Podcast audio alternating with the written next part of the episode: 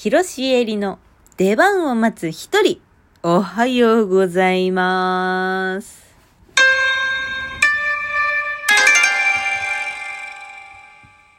もし、バレンタインにちなんだ CM に出演するとしたら、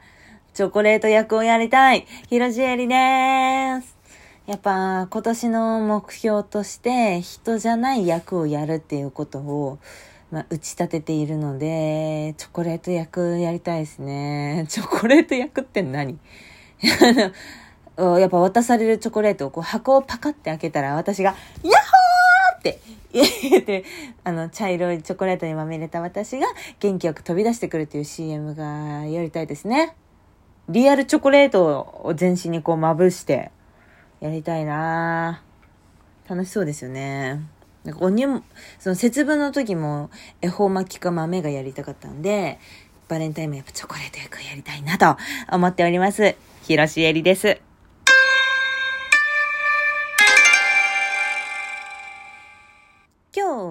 は、広しえりの出番を待つ一人なんですね。ちょっと二人の予定がね、大人の事情により合わなかったので、今私一人で収録をしているんですけれども、現在、時刻がですね、えー、夜中の3時でございます。夜更かしちゃん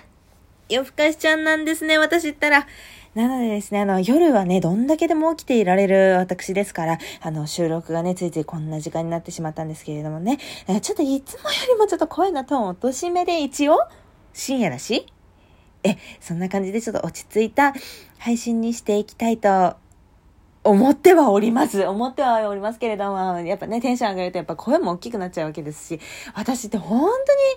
本当にさ、声大きいってずっと言われ続けて育ってきたのに、声が小さくならなかった。もうね、ケウの体質なんで、ちょっとすぐ声大きくなっちゃうんだけど、今日は、ちょっと、あの、ね、声のトーンを落としめに落ち着いてやるんでみんなちょっと応援しててください。で、一人でやるってなって、ちょっと何話そうと思ったんだけど、本当に最近なんか抑揚のない何々つまらん生活を送っているから、ちょいとここらでね、私のおすすめのものをいっぱい、いっぱい言っていくコーナーをやりたいと思います。あのー、これ、ねいいなと思ったわけ。その一人でさ、やるときにさ、何話そうみたいな。しかもさ、なんか、お話があったとしてさ、エピソードトークになるわけじゃない？で、そのエピソードトークをさ、その二人で話してるんだったらさ、ね、盛り上がることもあるだろうしな、話がもっと広まって、広がっていくこともあるんだろうけど、一人で喋ってると何分そのエピソードトークっていうのもね、喋りづらいわけなので、この何かをね、淡々と紹介していくみたいなことが一番こう楽ちん、言っちゃいましたけど、楽ちんなんじゃないかなーって思ったんで、これちょっと藤谷これね、おすすめだよ。すでにおすすめのコーナー、おすすめのコーナーをやるってこれですね。あのー、だからあの、あれですね。し一人でやるってなった時に、あのー、やりやすいように皆さん、エンマの皆さんからね、おすすめの〇〇教えてくださいっていうのがあればね、あの、お伺いししたいなと思ってるんで、あのお、お便りとかでお送りください。今日はね、思いついたおすすめの〇〇をいっぱいいろいろ言っていきたいと思います。ちょっとずつ解説しながらやっていきたいと思います。じゃあまず、広しえりのおすすめのアプリ。ちょっとなんか効果音探してたけどあんまいいのないや。えー、おすすめのアプリ。こちらですね。ボンディでございます。皆さん知ってますでしょうか？ボンディ。最近流行ってきてる、これ SNS アプリなのかな？なんかちょっとメタバースっぽい感じの SNS アプリで、自分のなんか好きなアバターを作って、友達同士で、こう LINE みたいなチャットもできるし、そのアバターを動かしていろいろ表現もできるし、で、みんなが集まってるところで、あの、みんな、なんかね、ホーム画面みたいなところで、ね、友達になった人たちはみんなそこに集まってて、アバターが。で、そこで、こう動きと一言メッセージみたいなのを書けるの。だから今何してますみたいなこと言えたりとか、そのツイッター的な機能があったりとか、インスタのストーリーみたいな写真をバンってあげれたりとか、その何でもかんでもありな。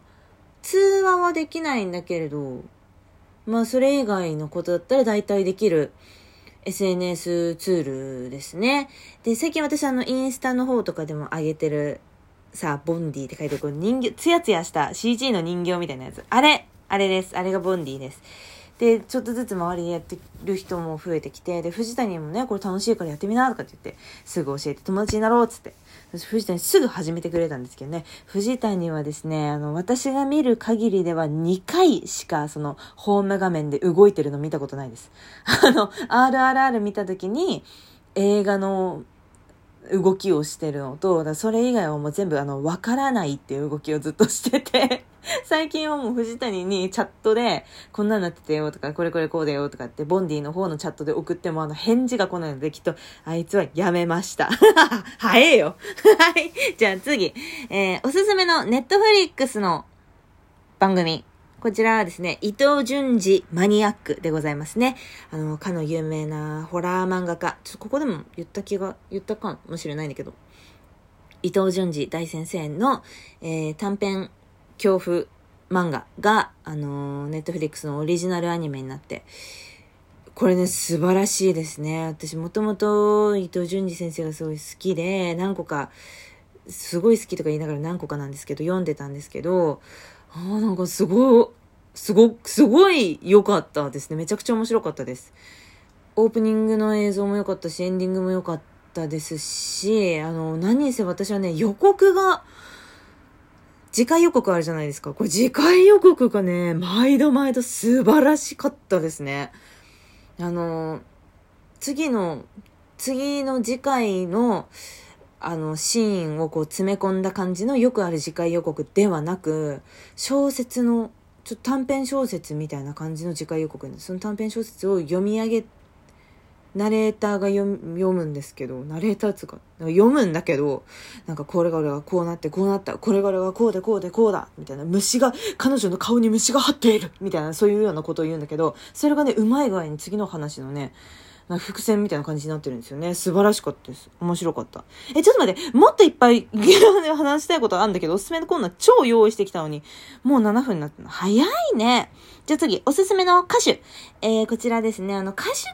言いつつも作曲家なんですけど、あの、MM キーラバーニさんですね、こちら。いやー、藤谷とさ、RRR を見てからさ、もう、とにかくそのインド映画にちょっとハマっちゃって、バーフバリとかも見たんですけど、あの、MM キーラバーニさんって方が作曲をしてらっしゃる曲はですね、あの、すべからくかっこいいんですね。RRR でもすごい曲が良くて、めっちゃかっこいいと思ってたらね、キーラバーニさんの曲でしたね。ちょっと、 Spotify とかで聴きまくってます、最近は。超最高です。じゃ、次。えー、っとね、おすすめの、次ね、どうしようかな。漫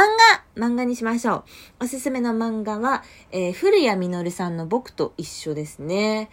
あのー、いろんな漫画をね、ちょいちょい紹介してきて、僕と一緒の話もしたような気がするんだけど、最近ね、またね、読み返してみたんです。